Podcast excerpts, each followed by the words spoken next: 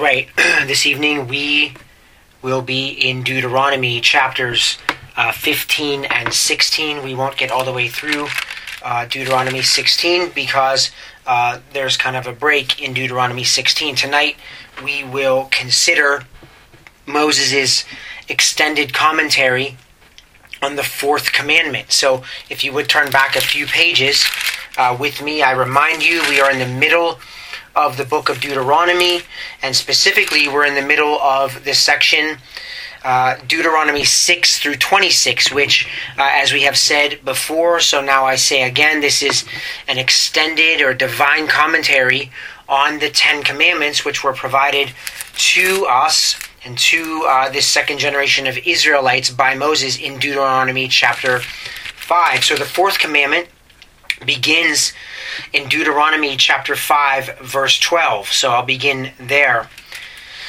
Moses speaking to Israel Observe the Sabbath day to keep it holy, as the Lord your God commanded you. Six days you shall labor and do all your work, but the seventh day is a Sabbath of the Lord your God. In it you shall not do any work, you or your son or your daughter, or your male servant or your female servant, or your ox or your donkey or any of your cattle or your sojourner who stays with you, so that your male servant and your female servant may rest as well as you. Verse 15 And you shall remember that you were a slave in the land of Egypt. And the Lord Yahweh your God brought you out of there by a mighty hand and by an outstretched arm. Therefore, the Lord your God commanded you to observe the Sabbath day. So that is uh, the fourth commandment. And and I have to say, sort of as a, a point of introduction, that uh, this this study in Deuteronomy has been um, such a help for me, and, and and really truly understanding Deuteronomy as this extended divine commentary on the Ten Commandments has been such a help for me. It has uh, helped me to understand um, better the, the layout of Deuteronomy itself. Now, the, the layout of Deuteronomy uh, makes uh, so much more sense to me now. And, and not only that, but, but this commentary provides this larger perspective on what the, the essence of God's uh, Ten Commandments um, is. And so, for example, two weeks ago when we were together, uh, we talked about the third commandment this idea of you shall not take the Lord, the name of the Lord your God, in vain. And what we saw in Deuteronomy 13 and 14 was this expansion of that idea. So, so the third commandment is an extremely concise statement. And yet, here in Deuteronomy chapters 13 and 14, we have this expansion of, of what is really the essence of what it means to violate the third commandment or to take the Lord's name in vain. And what we saw were, were two primary aspects. And what we saw in Deuteronomy 13 was this idea that when someone spoke in the name of the Lord and spoke in such a way that they would violate God's commands, right? In essence, when someone speaks in the name of the Lord and doesn't speak truthfully, or even worse, leads God's people uh, in a way that is false or towards idolatry, this is in essence a third commandment violation, taking the Lord's name in vain. And then we saw in Deuteronomy 14 a summary of the holiness code from the second half of Leviticus. And so, um, we, we talked about how the reason why the holiness code falls under the third commandment is because God's name is holy. And so, what we should learn from that is that when we are unrighteous or we are unholy or we do something that violates God's command, in essence, what we're doing is we're besmirching the name of God. And so I hope as new covenant believers, uh, we have these things in front of our faces when we when we speak on behalf of God and we speak things that are not true or or lead people to worship God in a way that he's not pleased with. That is a third commandment violation or when we in our lives, which so often is the case when we are not holy, when we don't set apart ourselves or sanctify ourselves as holy in essence,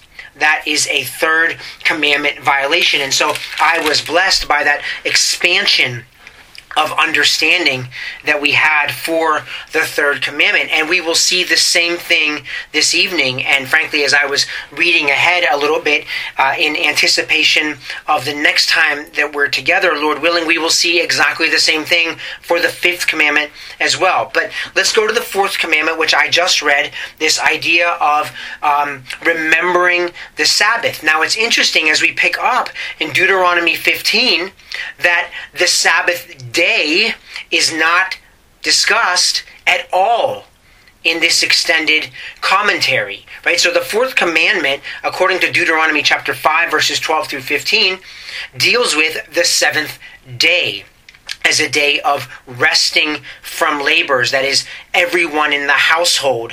And it is a day of remembrance. It's a, a day of worship. It's a day set aside for Israel when they can remember and meditate on the fact that they were once slaves in Egypt and they were redeemed by the outstretched arm of God from that slavery in Egypt, redeemed through the Red Sea, and then ultimately brought into the land of Canaan, which is where we are headed. When we pick up in this extended commentary, in Deuteronomy 15 and 16, we pick up in verse 1. This is what Moses says to the Israelites on the east side of the Jordan River. At the end of every seven years, seven years, you shall grant a remission of debts and this is the manner of remission. Every creditor shall release what he has loaned to his neighbor. He shall not exact it of his neighbor and his brother, because the Lord's remission has been proclaimed. From a foreigner you may exact it, but your hand shall release whatever of yours is with your brother. However, there shall be no poor among you, since the Lord will surely bless you in the land which the Lord your God is giving you as an inheritance to possess. if only you listen obediently to the voice of the Lord your God, to observe carefully all this commandment which I'm commanding you today. For the Lord your God shall bless you as he has promised you, and you will lend to many nations, but you will not borrow, and you will rule over many nations, but they will not rule over you.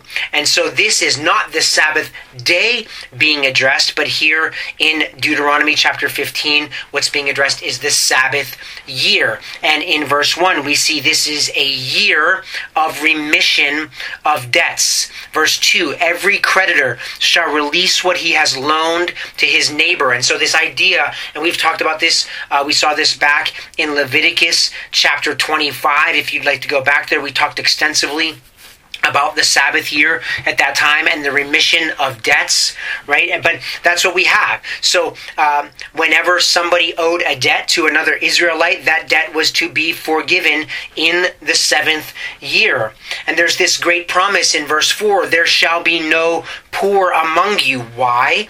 Since the Lord Yahweh will surely bless you in the land which the Lord your God is giving you as an inheritance to possess. So, these great blessings that are going to come upon the nation Israel in the land of Canaan will be blessings such that there will be no one who remains poor in Israel. It's important to understand at the beginning of verse 5, there's the word if. These blessings are not without obligation, right? There's an if at the beginning of verse 5. If only you listen obediently to the voice of the Lord your God to observe carefully all this commandment which I'm commanding you today. So, again, we have said it before so many times. I will say again that the blessings of God, of Yahweh, that will fall on Israel in the land of Canaan are contingent upon their obedience. They're listening obediently and they're observing carefully the commandments that God has given to them, which we are obviously studying here in the heart of Deuteronomy. So the land will be given to them according to the promise that God made to Abraham in Genesis 15. But once that land is given to them, their keeping the land is contingent upon their obedience to God's law. If they obey God's law, if they listen obediently and observe carefully, verse 5, then there shall be no poor among them. Verse 4, we're going to come back to that clause in a few moments. But this is a tremendous promise, a tremendous promise of blessing. Let me pick up in verse 7. If there is a poor man with you, one of your brothers, in any of your towns in your land which the Lord your God is giving you, you shall not harden your heart, nor close your hand from your poor brother, but you shall freely open your hand to him, and shall generously lend him sufficient for his need in whatever he lacks. Beware lest there is a base thought in your heart, saying, The seventh year, the year of remission is near, and your eye is hostile hostile towards your poor brother, and you give him nothing, then he may cry to the Lord against you, and it will be a sin in you. You shall generously give to him, and your heart shall not be grieved when you give to him, because for this thing the Lord your God will bless you in all your work and in all your undertakings. For the poor will never cease to be in the land. Therefore I command you, saying, You shall freely open your hand to your brother, to your needy and poor in your land. So, in these verses 7 through 11, the word poor is mentioned several times. And then you ask yourself, well, what does it mean back in verse 4? However, there shall be no poor among you. Why is now Moses moving to this idea that there will be poor in Israel? Well, those two things are not in contradiction. There are going to be cases in Israel where people lose what they have. Let's say, for example, that a man's house or his field catches on fire by accident, right? This is something that we could imagine, um, and, and so everything is lost, right? So, by definition, that man is now poor. His belongings, the things that he owns, are now gone, literally up in flames. But that man will not remain poor because that man will be surrounded by brothers in Israel who are now exhorted to care for him. And as you as I was reading, you may have noticed that I was emphasizing the adverbs. Look in verse 8. You shall freely open your hand to him. You shall generously lend him sufficient for his need. Verse 10, you shall generously give to him. Verse 11, um, you shall freely open your hand to your brother, right? And so this goes along with this idea even in Second Corinthians 9, right? Where God loves a cheerful giver. We see that same theme even coming here in the law in Deuteronomy. I would also note back in verse 7, let me read it again. If there's a poor man with you, one of your brothers, in any of your towns in your land, which the Lord your God is giving you, you shall not harden your heart, nor close your hand from your poor brother. And so if you would turn with me to First John, I want you to see in First John that John actually takes this verse and he uses it in First John 3. 1 John 3 17. I'll begin in verse 16 since it's one of my favorite verses in the whole Bible. 1 John 3 16 and 17. John writes this We know love by this, that he, Christ Jesus, laid down his life for us, and we ought to lay down our lives for the brethren. Verse 17. But whoever has the world's goods and beholds his brother in need and closes his heart against him, literally inward parts, closes his heart against him, how does the love of God abide in him? And that is echoing uh, Deuteronomy 15, verse 7. You shall not harden your heart, nor close your hand from your poor brother. And so John picks up this same theme. I would also commend to you James chapter 2. If you go to James chapter 2 in the section on faith and works in the second half of James 2, beginning in verse 14, James writes this What use is it, my brothers, if a man says he has faith, but he has no works? Can that faith save him? If a brother or sister is without clothing and in need of daily food, verse 16 of James 2, and one of you says to them, Go in peace, be warmed and be filled, and yet you do not give them what is necessary for their body, what use is that. And so we can see both John and James picking up on this idea, specifically the adverbs in Deuteronomy 15. Do not harden your heart nor close your hand from your poor brother.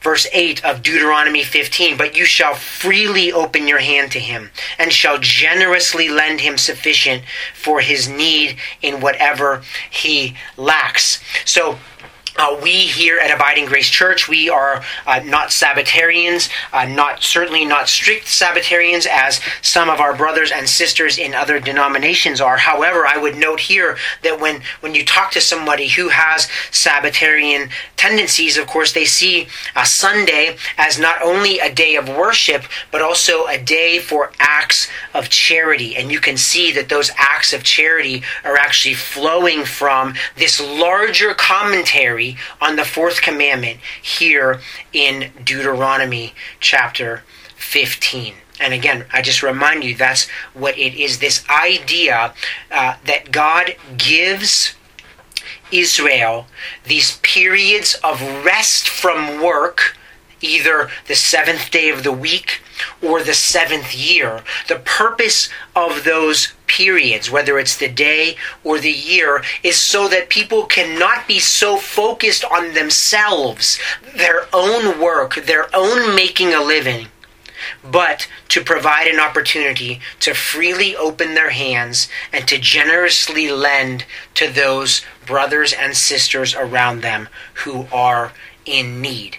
And when you just read the fourth commandment, in Deuteronomy chapter 5, verses 12 through 15, you don't get this sense, but we are blessed here in this extended commentary in Deuteronomy 15 to see that really that is what is truly lying behind the fourth commandment. We can rest from our labors so that we can provide generously to those around us. And I just think um, that is. Um, it's it's just it's just fantastic. I've been so blessed uh, to see this larger context. Uh, as a final note before I pick up in verse 12, I note in Deuteronomy 15:11, Jesus actually quotes Deuteronomy 15:11. It says, "For the poor will never cease to be in the land uh, or, or in your midst." And Jesus actually quotes this verse in Matthew 26:11, "For the poor you will always have with you. Pick up in verse 12. If your kinsman, a Hebrew man or woman, is sold to you, then he shall serve you six years. But in the seventh year you shall set him free. And when you set him free, you shall not send him away empty handed. You shall furnish him liberally from your flock and from your threshing floor, from your wine vat. You shall give to him as the Lord your God has blessed you. And you shall remember that you were a slave in the land of Egypt, and the Lord your God redeemed you. Therefore, I command you this today. And it shall come about if he says to you, I will not go out from you, because he loves you and your household, since he fares well with you. Then you shall take an awl and pierce it through his ear into the door, and he shall be your servant forever. And also you shall do likewise to your maidservant. It shall not seem hard to you when you set him free, for he has given you six years with double the service of a hired man. So the Lord your God will bless you in whatever you do. And so here we have in verses 12 through 18 this idea of an Israelite who literally gets sold uh, into an indentured servanthood. We have spoken several times through uh, the Pentateuch here on what it means uh, to be a slave in the context of Israel. So I'm not going to revisit that here. Uh, you can go back and listen to a couple of those uh, from both, uh, I think, Exodus and Leviticus. But I want to point out here another uh, adverb, right, in verse 14. You shall furnish this slave. When you send, send him away, when you set him free in the Sabbath year, Verse 14, you shall furnish him liberally from your flock and from your threshing floor and from your wine vat. You shall give to him as the Lord your God has blessed you. You shall remember that you were a slave, right? And so, anyway, what echoes in my ears as I'm reading through this is, is this idea, even in the Sermon on the Mount, right? Where we forgive others because we have been forgiven, right? That is a common motif through the scriptures. What we have received, we should be willing to give liberally to others, right? And then, of course, the uh, the slave who has the option to be set free in the Sabbath year if he chooses not to be set free but wants to remain with that household, which is an exhortation to masters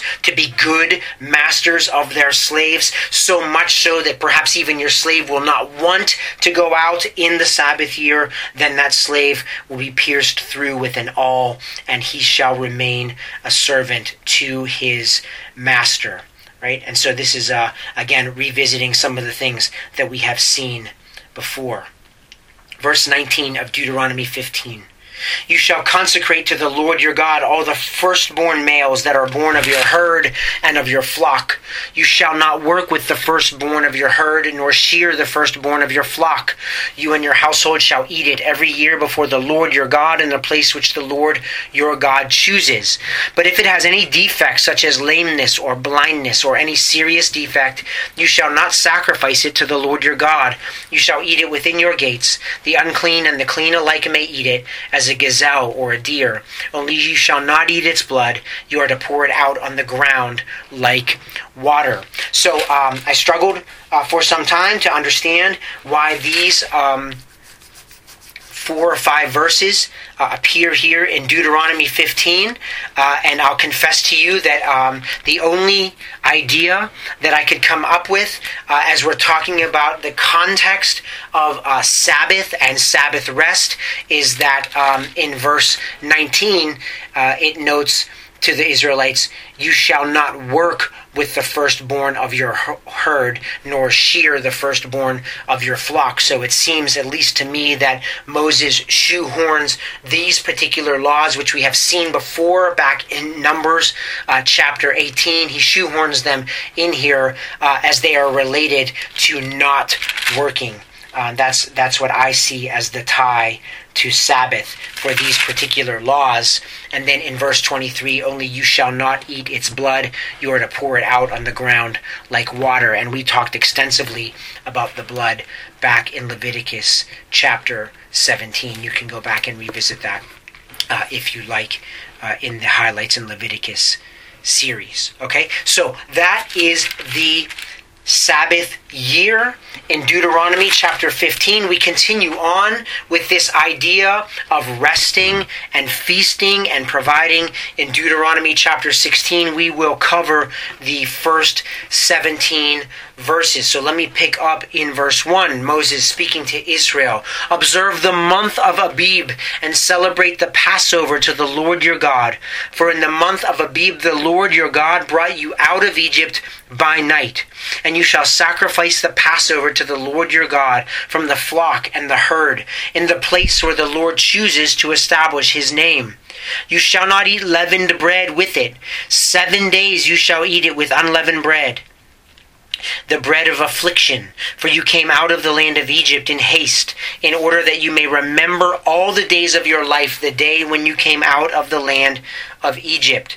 For seven days. No leaven shall be seen with you in all your territory, and none of the flesh which you sacrifice on the evening of the first day shall remain overnight until morning. You are not allowed to sacrifice the Passover in any of your towns which the Lord your God is giving you, but at the place where the Lord your God chooses to establish his name, you shall sacrifice the Passover in the evening at sunset, at the time that you came out of Egypt, and you shall cook and eat it in the place which the Lord your God God chooses. And in the morning you are to return to your tents. Six days you shall eat unleavened bread, and on the seventh day there shall be a solemn assembly to the Lord your God. You shall do no work on it.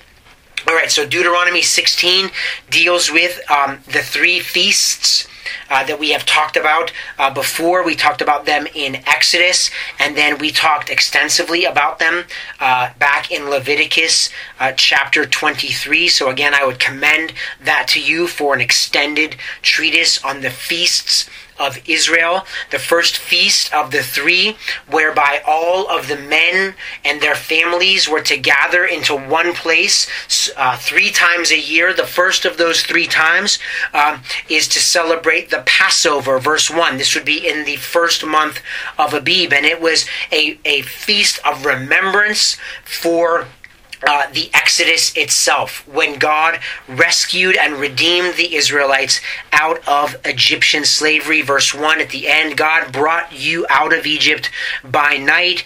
You shall sacrifice the Passover, the lamb, to the Lord your God from the flock and the herd in the place where the Lord chooses to establish his name. So they were not permitted to celebrate the Passover in their houses, in their cities, in their towns, in the larger nation of Israel. They literally had to travel to the place that God would choose. Again, ultimately, that place would be the city of David, the city of Jerusalem. So they must go to that place and they must go together. They must be in fellowship with one another. It is a, a congregational remembrance, if you will right? And of course, we know that Jesus Christ institutes um, the the supper um, which we celebrate at Abiding Grace Church weekly, right? We don't celebrate that supper in our own homes. We celebrate that supper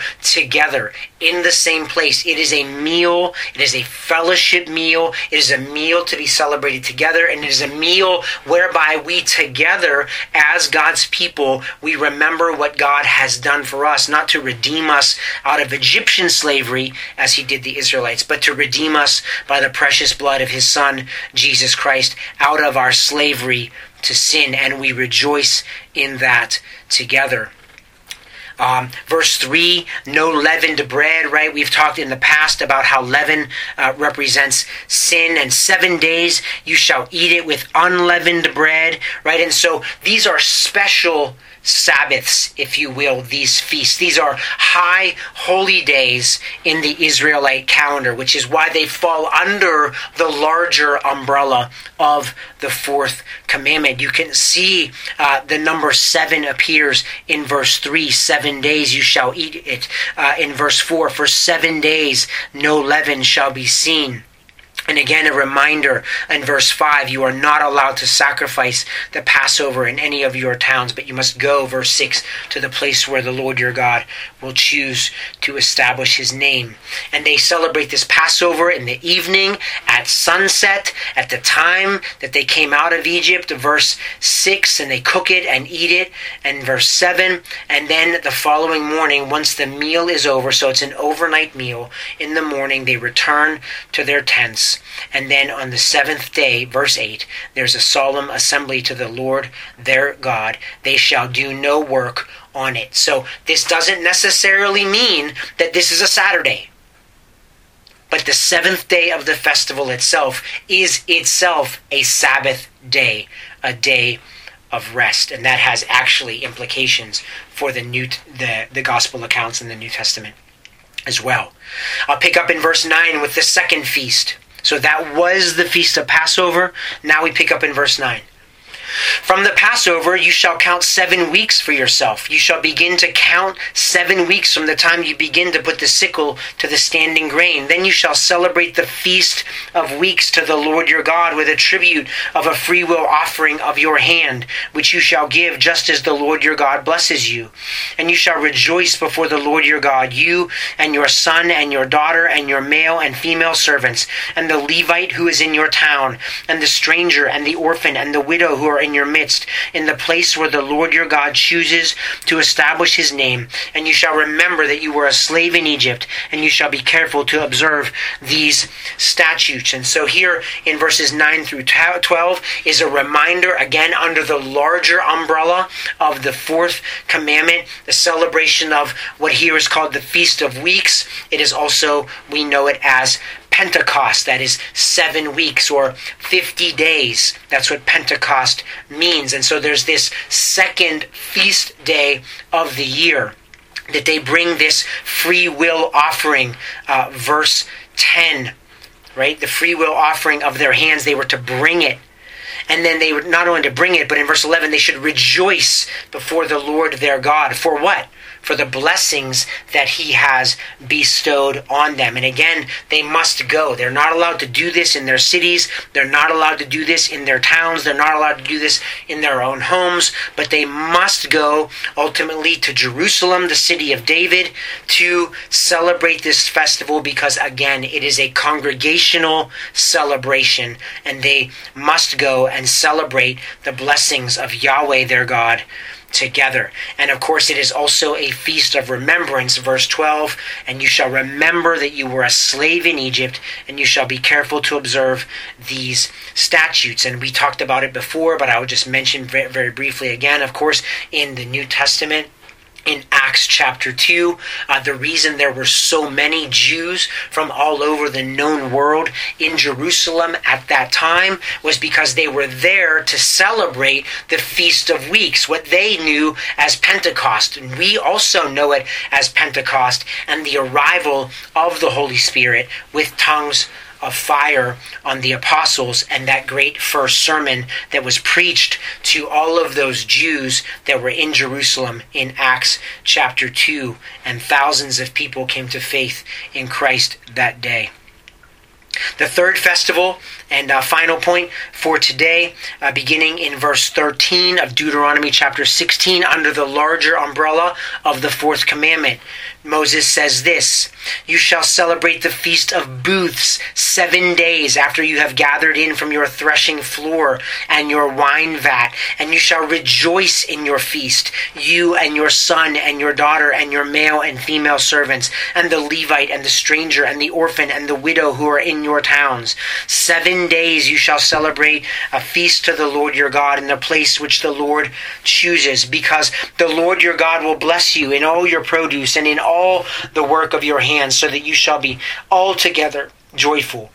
Three times in a year all your males shall appear before the Lord your God in the place which he chooses, at the feast of unleavened bread, that's Passover, and at the feast of weeks, that's Pentecost, and at the feast of booths, or the feast of tabernacles. And they shall not appear before the Lord empty handed. Every man shall give as he is able according to the blessing of the Lord your God, which he has given you. And so we see that at each of these three feasts, I want to go back to those adverbs that we saw back in Deuteronomy chapter 15 that the, the, the Israelites should freely open their hands and they should generously lend and they should generously give to those who don't have for themselves. Specifically, I would point you to verse 14 the orphan and the widows who are in the towns. They are also called to make that trip to Jerusalem, but they would come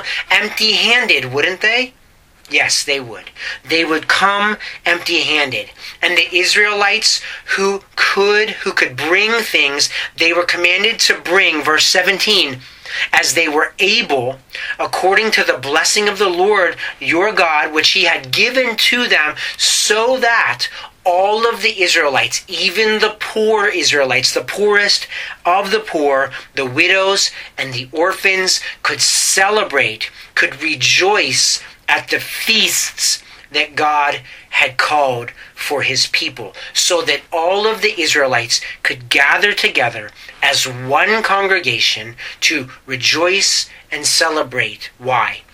Because they remember, they remember that they were slaves in Egypt and that God had redeemed them out of slavery with his strong right arm. So we're going to stop there today. I believe that ends the extended commentary on the fourth commandment. But uh, uh, before uh, we go and we shut the recording off, just a word of exhortation, right? The, the, our worship ought to be accompanied by adverbs as we provide for those around us who are in need. If you remember in, in his uh, first epistle to, to uh, the church in Corinth. Paul was displeased with the Corinthian church. Why?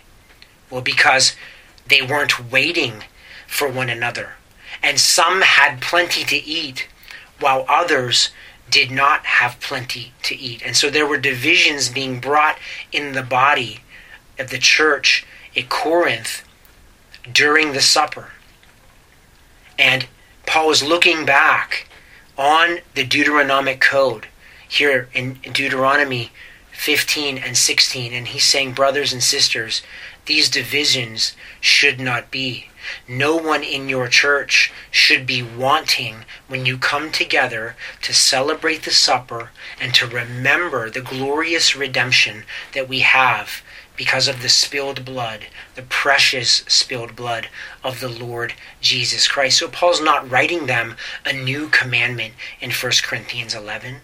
Paul is writing them an old commandment, a commandment for the brothers and the sisters, that's us, to give generously and freely and to be considerate of one another and to rejoice and celebrate together as we remember God's great redemptive work in our own lives and in the lives of the local church uh, that we're surrounded by. So I pray you would take that exhortation uh, and um, God bless.